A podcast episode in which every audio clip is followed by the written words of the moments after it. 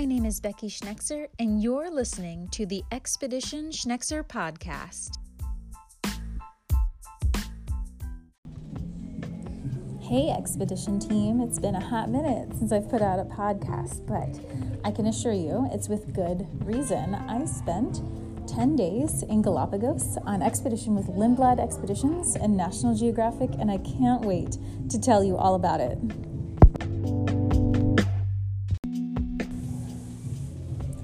About this time last year, I was feverishly writing essays and completing a photo essay for the Grosvenor Teacher Fellowship, which is a partnership between Lindblad Expeditions and National Geographic that sends teachers out into the field for professional development that there just isn't an opportunity for in any other avenue. So, a year ago, I was knee deep in the process uh, reflecting on my work as an educator, my philosophy of education, and what this type of experience would do for me as an educator, and most importantly, though, what it would provide for my students. In January of last year, or it might have been February, I'm not quite sure, but um, one of those two months, I got the great news that I was accepted into the fellowship program, and in March, I received my training up in Washington, D.C. with the rest of the fellows. There's 39 other Grosvenor Teacher Fellows in the United States and in Canada.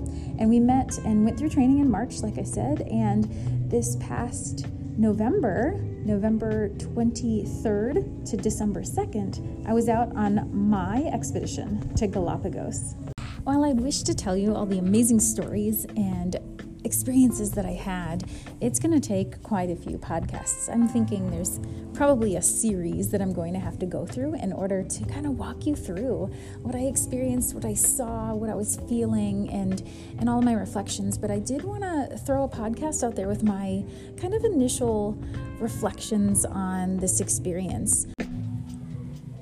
So, in the last few days, as I have returned to the real world outside of Galapagos, a lot of friends and family and, and people that I associate with on social media, on Twitter, Facebook, Instagram, have been asking what my biggest takeaway from the expedition to Galapagos was. And I can tell you that is an extremely difficult question to ask. There are so many takeaways that I, I have and I want to share with you guys.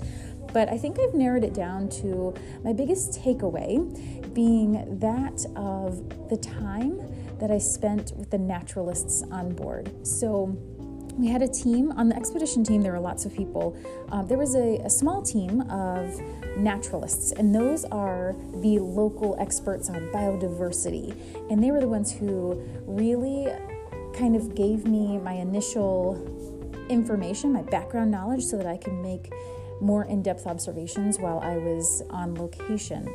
And so those guys and girls were so amazing in their passion their passion for Galapagos, which is where they are all from, their passion for conservation, and their passion for sharing what they know with the entire world. You could just feel every word that came out of their mouth was so full of passion, so full of emotion, and positively charged. I couldn't help but be lit on fire with their passion and want to know more and want to ask questions and want to just take it all in and make these observations, um, do reflections, and, and really ponder how I'm going to scale what I experienced in my classroom. So I started thinking too, I each each of the naturalists has their own story, just like everyone in the entire world, and I find that absolutely fascinating. People's stories are so amazing, so incredibly different and diverse, and I just love hearing about them. But in particular, the naturalists had their own ways of portraying their messages and their knowledge onto myself and onto everyone on the expedition, and I just was enamored with it at um, every moment of the expedition, which was just amazing. But what I started thinking about with their passion was Am I that person full of passion, full of life, full of energy for other people? Most specifically, I really thought about my students and my colleagues. Am I that light, that um, motivation for them to dig deeper and to be the best that they can possibly be because I certainly felt that from the naturalists.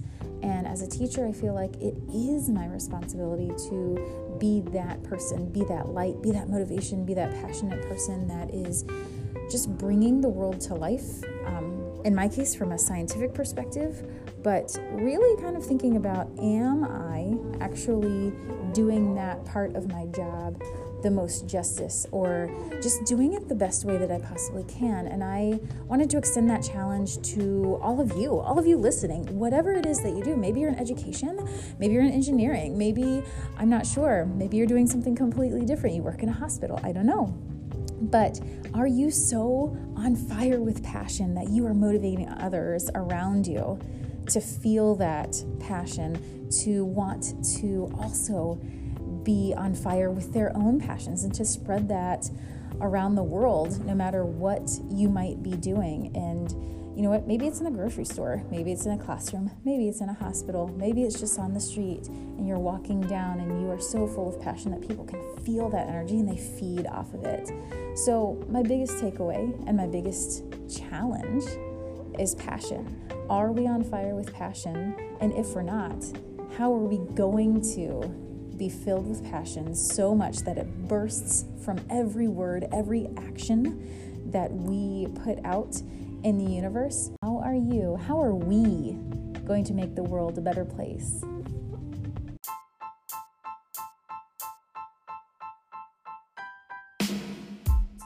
Thank you for tuning in to this episode of Expedition Schnekser. I hope you tune in next time.